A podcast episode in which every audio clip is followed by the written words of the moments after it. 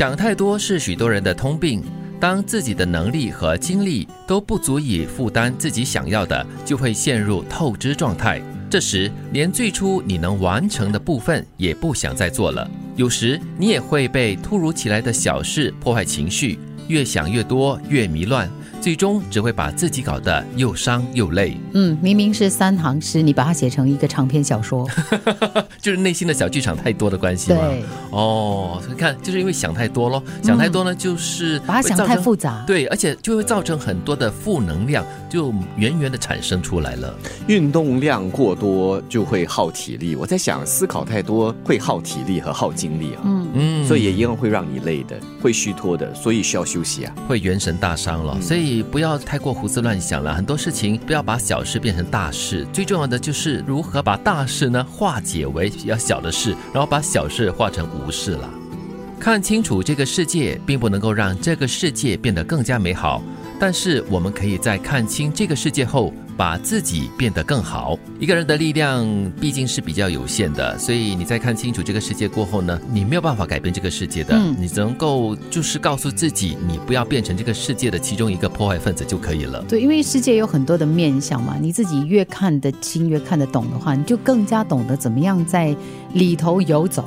嗯，世界看清之后啊，你知道里面呢就五味杂陈，什么都有，好的、坏的哈，也有瑕疵，有很美好的，所以这就是真正的。世界看通透了之后，你自己本身的心智调理好，那么你就会过得更加顺心顺意。嗯，有些人因为这个世界哈有点丑陋啦，他就很愤怒啦，然后愤愤不平啦，很伤心啊。可是这些可能都改变不了一些事实哦。嗯，最重要就是你把自己做好，就是最好的了。丑陋不是问题，更重要的是你怎么看透这些丑陋。嗯。你要知道，那些看起来光芒四射的人，他们一定在黑暗的角落暗自使劲，付出了许多无人问津的努力。嗯，因为如果没有前面的努力的话呢，是很难发光的。嗯，这叫默默耕耘。嗯，就好像以前啊，在念小学的时候，有些同学会经常说：“哎呀，我没有读哦，没有读哦。”结果考出来啊，是全班第一、第二。是，所以如果你真信的话，那你就太无知了。对，因为他们都在。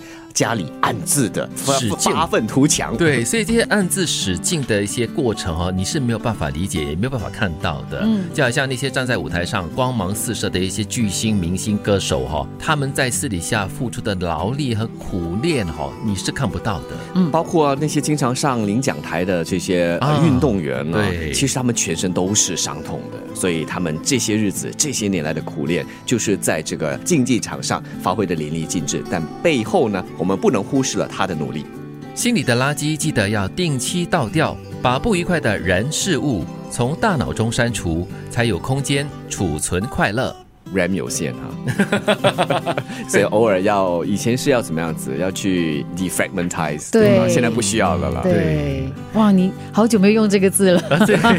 但是我们还是要做 housekeeping 啊，所谓就是要把不需要的这些文件啊，或者是那些什么音频啊，把它删除掉。对是我每一次用一个新的电脑的时候，就跟自己讲说，嗯，从今天开始要好好整理，千万不要让它就是堆积如山的那个垃圾在系统里面。对啊，你看手机也是啊，过三个月就一样了啊，手机也是。一样的，你看它有一定的流量的。嗯，当你储存太多的文件啦、物件啊之类，就会让这个手机的运作啊就慢下来了，缓慢下来了。不单只是要清理垃圾，还要去整理它，嗯，把它分门别类，这样子你整个思维过程啊会加快很多，就跟我们的电脑、手机一样的。想太多是许多人的通病，当自己的能力和精力都不足以负担自己想要的，就会陷入透支状态。这时。